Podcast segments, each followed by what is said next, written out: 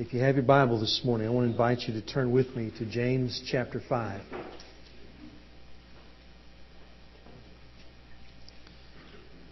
I'm going to go back to James this morning. We've detoured, we've done some other things that I felt we needed to, and last week we uh, we were able to to think about new life in Jesus, and as we baptized, what a blessing and what a joy, and uh, man, what a great day last Sunday was, and and uh, we still got some more who are who are uh, candidates for baptism, and so we'll be trying to set up a date very soon to baptize the, the remaining. I think we had eight who were baptized last Sunday, and uh, had two more saved this week in day camp, and we rejoice in that.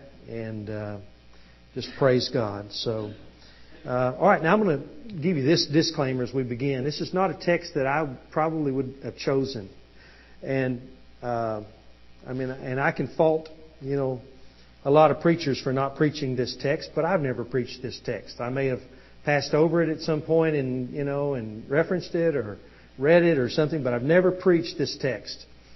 And it's just not one that I would have probably chosen, but I felt like ultimately it was one that I needed to to address.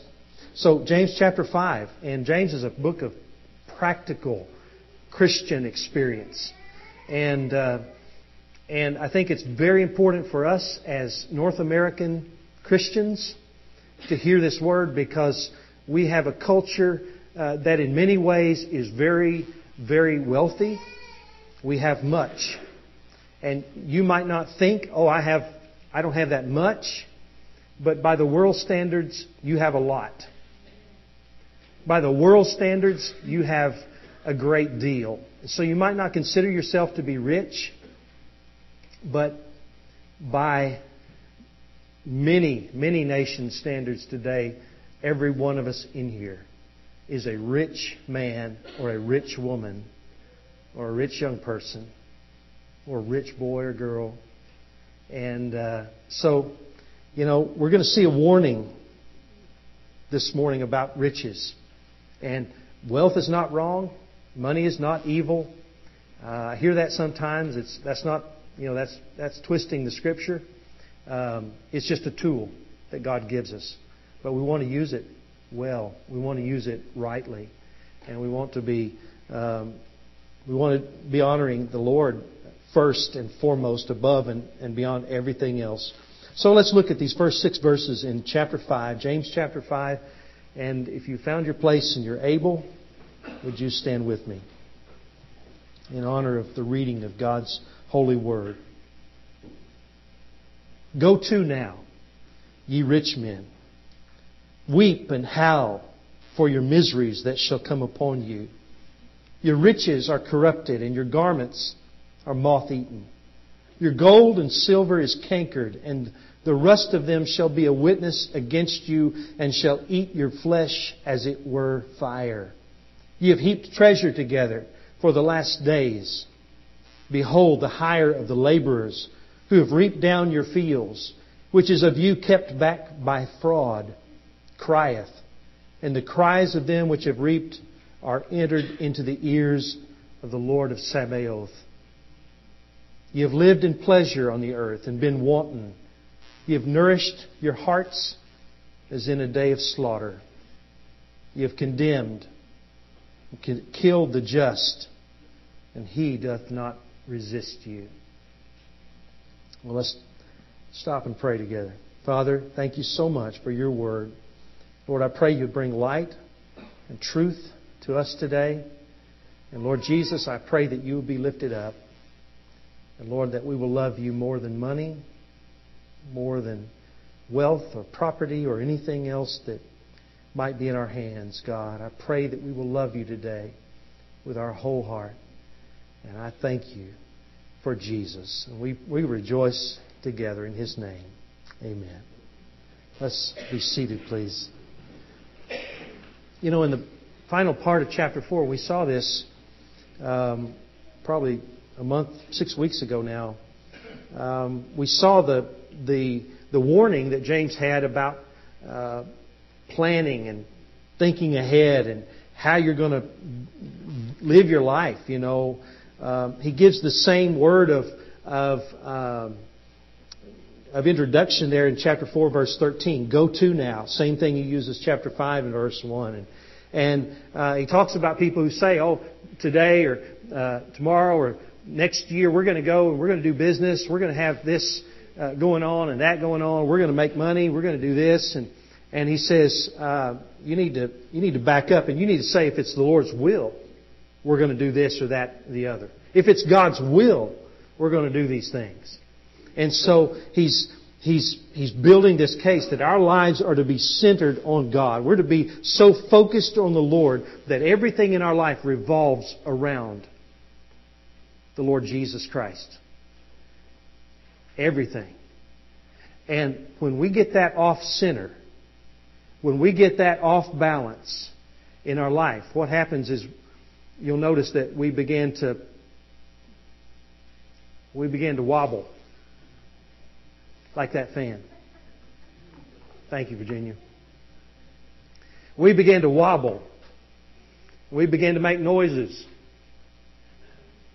And we began to, you know, we began to show the effects of what we're doing.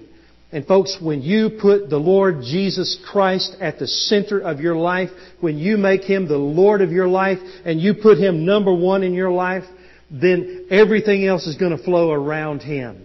And it doesn't mean that, that everything will flow smoothly. It doesn't mean that everything is going to always be uh, like you'd like it to be. But I can promise you there will be a peacefulness in that, and there will be an order in that, and there will be a joy even when you're going through hard things. Even when you're facing the worst conditions of, of your life, um, God is able to, to do that. And so this morning we, we kind of move from that thought um, about people trying to make money and, and rejoicing, uh, boasting in this, and, um, you know, and knowing to do good and doing it not. Chapter 4, verse 17 says, he said that's a sin. And then he moves right into this thing about rich men. And so as we start this, you know, let's just remind ourselves, you know, in the, in the time of Jesus, when Jesus spoke about the rich men, and how hard it was for them to enter into heaven? Remember the disciples' reaction? When Jesus said it's hard for a rich man to go to heaven, the, the, the disciples were astonished. They said, What? Well, if they're not going to heaven, who's going? Because they thought if a man is rich, that must be a sign of God's blessing. It must be a sign of God's approval. It must be that, boy, they are really close to God, and so God has really blessed them. And Jesus said, No. No.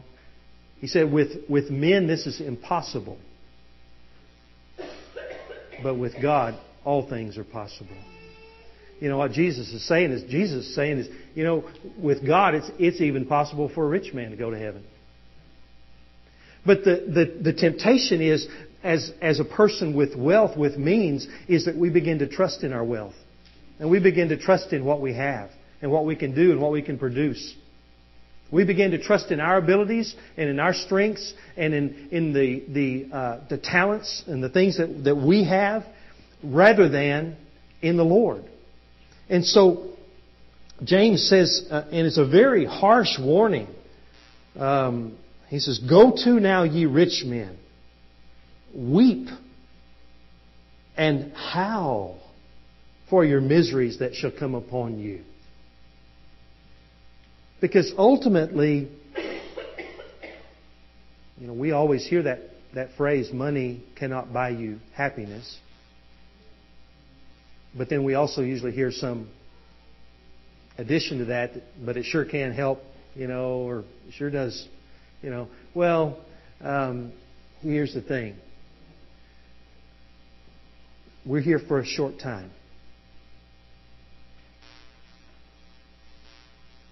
We're here for a short time. I mean, this lifetime. You may think it's long. You may think, oh, when will I turn 12? I mean, I hear young people all the time. I'll say, How old are you? Well, I'm almost 14. I have yet to hear someone say, well, I'm almost 54. Haven't heard that. You know, at a certain point, almost, okay, here's one. It says almost 62. Uh, well, but she's never grown up anyway.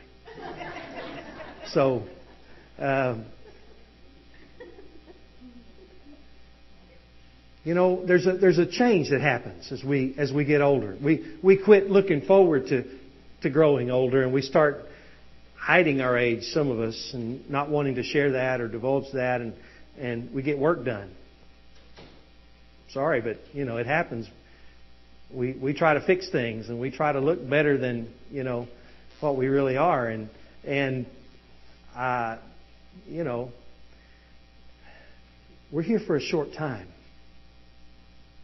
That's not a, a bad thing. But what we need to realize is this is only one small part of our life. This life. I mean, it's, yes, it's all we know right now. But God didn't make you for time. God made you for eternity. God created you and He put eternity in your hearts. He gave you a longing for something more. He gave you a longing to know Him and a longing, a desire to have the needs of your heart fulfilled and met. And, and the good thing is that every longing that God puts in your heart, there is a righteous fulfillment of that longing. There is a good fulfillment of that. There's something that will, will, will satisfy that. You know, when you get that longing for, for, here I go again, vanilla ice cream. Yeah, I'm sorry. All these ladies looking at me preacher, that's just not right. We're doing this fitness class, and uh, okay, well, forgive me. Um, one of my many failings, but man, look, um, God creates us with some longings and some desires, and they're good things, many of them, most of them. Uh, some of them get perverted and, and pushed into a wrong area, but there are righteous fulfillments of those desires and they're good things and God's blessed us. And so that's all good. But, but folks, we're only here for a while. Don't live as though this is your entire existence. Don't think that this is your life. This is just the warm up. This is just the, the, the, the trial run, if you will. This is just the introduction. And one of these days you're going to really begin living and so don't feel pressure to make money. Don't feel pressure to have stuff. Don't feel pressure to, to conform to society's expectations. And don't feel pressured to dress like this other kid or act like this other person or do what other people do. And there's peer pressure at every stage of life. I don't care if you're fixing to go to the nursing home. There's still some peer pressure involved in that. Don't succumb to that stuff no matter where it comes at you or how it, it attacks you. But realize when we focus on wealth, remember the warning of James. He says, weep and howl. That word howl, that's the only place it's used in the New Testament. Weep and howl. I mean, it's a demonstrative show of, of grief and mourning because he says misery is coming upon you. And notice verse 2. He says, Your riches are corrupted and your garments are moth eaten. And the world says, oh, you got to have this and you got to dress like this and you got to get your hair like this and you got to have, have all this stuff. And it's empty. It's not important. And I just want to encourage you to focus on the things that, that are eternal, Focus on the things that matter. You say, well, what's going to last? What's going to last beyond this life? Well, I'll tell you one thing that's going to last beyond this life, Jeremiah, is the souls of men and women and young people, and boys and girls. That's going to last. And that's worth your effort. That's worth your labor. That's worth everything you can do to reach out to people and to love them and to pray for them and to share Jesus with them and to, to bring them to Christ. Well, but notice verse 3. He says, Your gold and silver, it's cankered. He says, What's happening there is it's, it's corroding. And this corrosion, uh, it's going to literally eat away at your flesh like it was fire.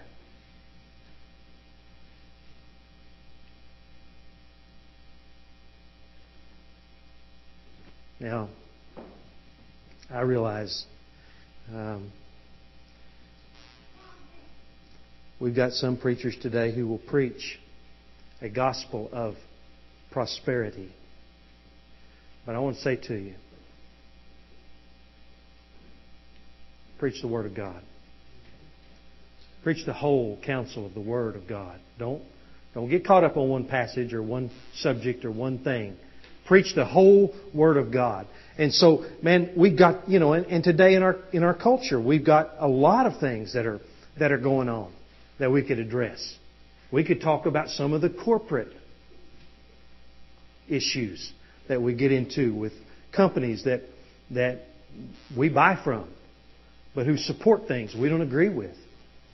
And I think it's important for us as believers, whenever we see that, whenever we know that, to do our best not to support places that, you know, uh, build up and, and strengthen causes that we don't believe in.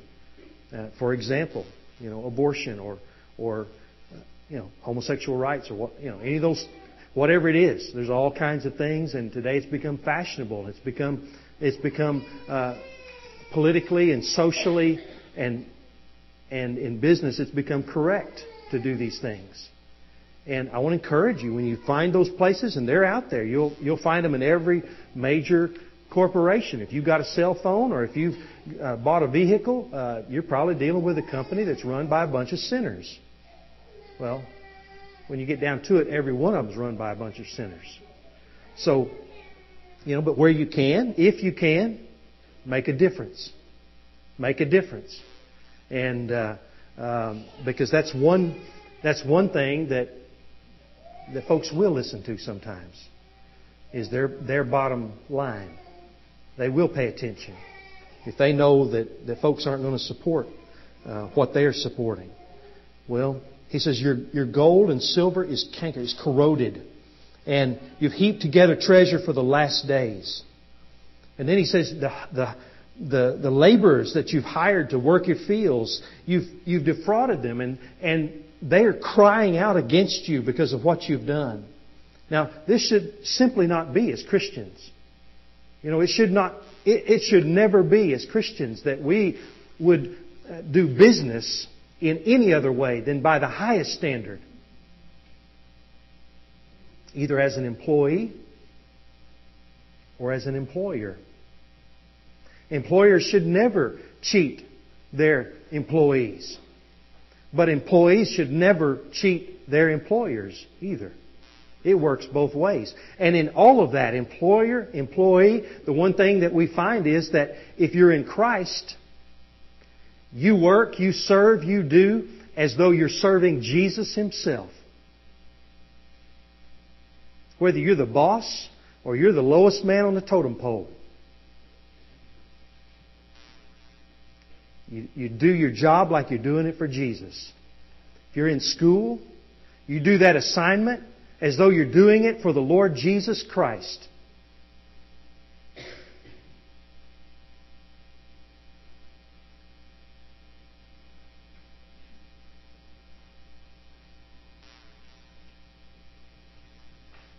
About the only smile I got out of that was Charlie.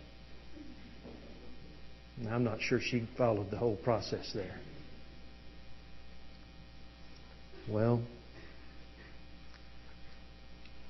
he said there's a lot of there's a lot of unjust things, and there are many examples uh, in this day, in this time. But let me just point you to a, uh, a story that, that reminds us. Luke chapter 16. Luke chapter 16. And notice in particular verse 19. Luke chapter 16 and verse 19. And Jesus gave this story of this man right here, and he says, There was a certain rich man which was clothed in purple and fine linen and fared sumptuously every day. I mean, he had it all. He was rich. He had the clothes, he had the food, he had the lifestyle. everything the best that it could possibly be. But I think as we read the story, we, we understand the problem with that. Verse 20, and there was a certain beggar named Lazarus, which was laid at his gate, full of sores, and desiring to be fed with the crumbs which fell from the rich man's table. Moreover, the dogs came and licked his sores. You know, the, the contrast here could hardly be stronger. Between this rich man who has everything, who's, who is so wealthy and, and every need is met in the finest way, and a beggar. And a beggar and this beggar is sick, he's tired, he's hungry, and all he's looking for is to find a few scraps off the rich man's table. Because he knows that, that there's more food wasted there. I was reading this week, said Americans on average waste $200 worth of food every month.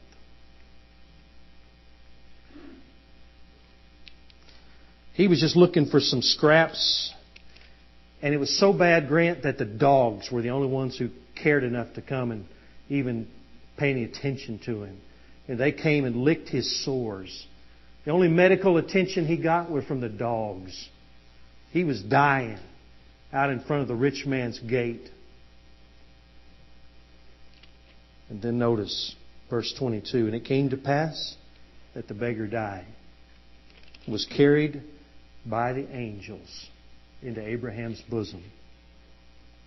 The rich man also died and was buried. And in hell he lift up his eyes, being in torments, and seeth Abraham afar off, and Lazarus in his bosom. And he cried and said, Father Abraham, have mercy on me and send Lazarus that he may dip the tip of his finger in water and cool my tongue, for I am tormented in this flame. But Abraham said, Son, remember that thou in thy lifetime receivest thy good things, and likewise Lazarus, Lazarus evil things, but now he is comforted, and thou art tormented. And beside all this, between us and you there is a great gulf fixed, so that they which would pass from hence to you cannot, neither can they pass to us that would come from thence. And he said, I pray thee, therefore, that thou wouldst send him to my father's house, for I have five brothers, that they, he may testify unto them, lest they also come into this place of torment. Abraham said unto him, They have Moses and the prophets. Let them hear them. And he said, Nay, Father Abraham, but if one went unto them from the dead, they will repent. And he said unto them, If they hear not Moses and the prophets, neither will they be persuaded, though one rose from the dead. Well, here we have the uh, story, an example of a man who is so caught up in his wealth And James could be speaking to lost people here. He could be speaking to, to saved people here. This man certainly was lost because he, he became so focused on money. He became so, uh, so closely attached to, to things that that was all he cared about. That was what he loved. And so when he died, his soul was completely unprepared for eternity. He died and he went to hell. And today he's still in hell. Today he's still reaping what he sowed in those years on this earth. And folks, I'm just going to say to you that you're going to reap what you're sowing in this lifetime. For all of eternity, you're going to reap what you're sowing. And thank God that the Lord Jesus Christ came to pay the price for our sins so that we could be saved and we could be forgiven and we could have heaven as our home. And we don't have to, to go to hell. We don't have to go to hell. Thank God that that's true. But oh, you're going to reap what you sow. Now, I thank God that my sins are forgiven and I'm saved. And if today, if I will sow to the things of the Spirit, I'm going to reap the blessings of the Spirit. And I believe that that is true in, in, this lifetime, but it's going to extend beyond this lifetime. And if you're serving the Lord, I believe you're going to be blessed by that now, here and now. But you're going to be blessed for that for the rest of eternity.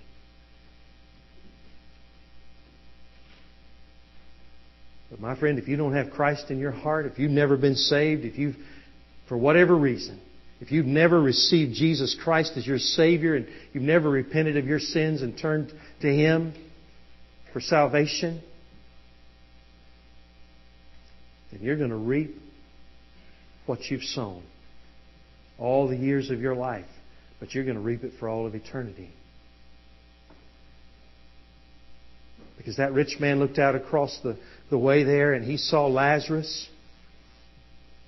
And at that point, he was really sorry. But it was too late. He really wanted to do something different at that point and he could not. And all he could do was say, well, could Lazarus just come and have mercy on me and just, just bring it, just a little drop of water on the tip of his finger and place it on my tongue? Been thirsty before, but I don't think I've ever been that thirsty. It was too late. Folks, I want to say to you, this life is short. And one of these days we're going to enter into our real life. We're going to go to heaven.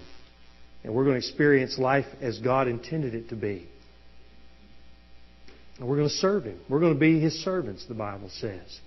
He's going to have a job for you. Some of you weren't looking for a job. But this is a job that you were created for. This is a job that you're going to love. You'll have the best boss ever. This is a job that you're going to get such enjoyment out of. And I don't know, but you know, I believe that the best, the greatest pieces of, of music have yet to be written. The greatest works of art have yet to be painted. The greatest books ever have yet to be written. And I don't know if the Lord has any dairy farms up there or not, Brother Gary. I think he's hoping not. I'm pretty sure I'm going to be looking for a new job. I hope so. But oh, I want to tell you, you weren't made for this life. Don't let it become the focus. Don't don't keep your eyes on this. You know, I look at, at people sometimes when, when I hear people say, Oh, pray for, for so and so. This this person's really suffering, they're in pain, they're they're probably dying and they're they're they're really going through a hard time and, and I've thought many times about that because I thought, you know, boy, the Lord has to really work. He has to really work to pry our fingers, pry our hands off of this life. We get so attached. It's like a toddler who's got that toy and they're not going to give it up. I don't care. And you just literally got to pry, pull those fingers loose and take that thing away that they're going to kill themselves with in just a couple minutes.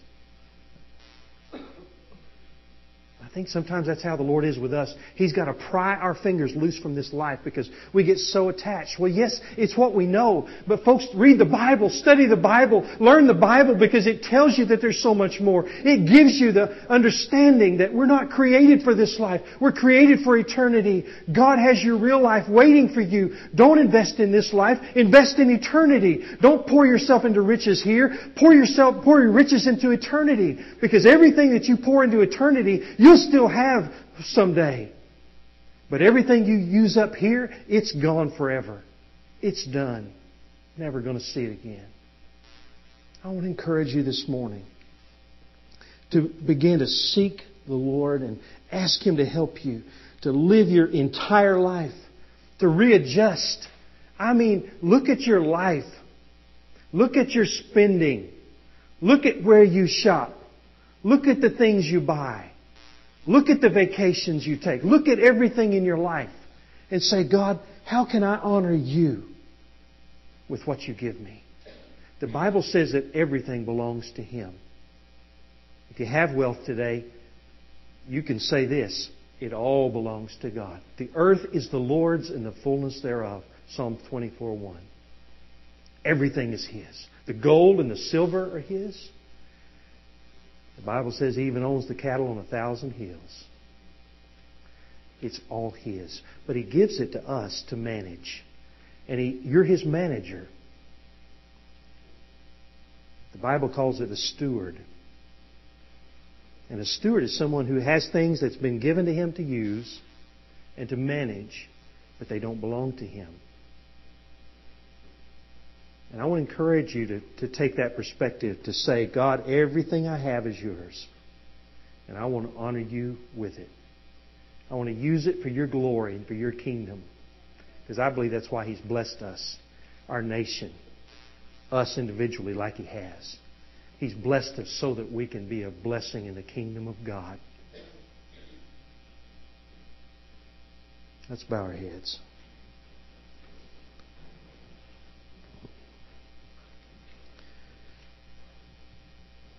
I think the the main thought that I I would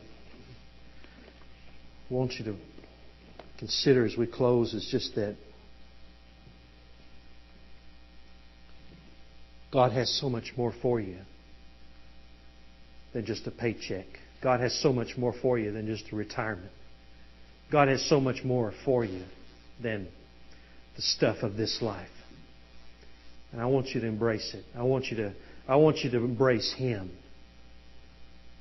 His answers for every need in your heart and your life. He has it. He is able. If today, if you've never been saved, I want to invite you to start there. You need Christ in your life. You need Jesus. The Bible says we've all sinned and messed up. We've all fallen short of the glory of God. It says that the wages of sin is death. But Christ died on the cross for you and for me. He paid that price so that you could be saved. He took your place. And if today you'll receive Him by faith, you can be eternally forgiven, saved. Do you like that? Open up your heart to Him. From your heart, I mean from the depths of your being, cry out to Him and say, Oh God, I need you. I'm lost. I don't deserve you.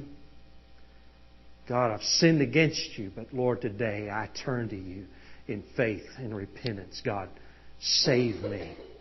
Forgive me. Change me. Tell Him. Cry out to Him. And the second part of that is confessing. Believe in your heart, but confess Him. Let others know. You can do it today. If you prayed that prayer. If you prayed a prayer right there, right then. If you're about to. But there's some of us as Christians that we just need God's help. Because this old world is so full of traps. Money's one of them. The love of money is the root of all evil. I want to encourage you today to allow the Spirit of God to bring correction, to bring you right back in, into the place you need to be with Him. If God's speaking to your heart, I invite you, Christian, my brother, my sister, go to Him now. You can come to this altar if you need to. If you feel led to come, that's fine. Make an altar where you are. But, but hear from the Lord and then answer His call. Father, we want to do life as you'd have us to. Lord, we want to live for eternity. We want to live for your kingdom. Lord, not just for this life and what we get out of it now. So, Father, wherever we've failed in that, wherever we've been misguided and we've missed your mark, forgive us, Lord. Cleanse us and wash us. Oh, Father, I pray you'd help us to, to turn to you and allow you to, to clean us up and to change our priorities, Lord, as needed. Father, I pray for any person here who doesn't have a relationship with you. God, give them grace right now to cry out to you, to tell you from their heart that they need you.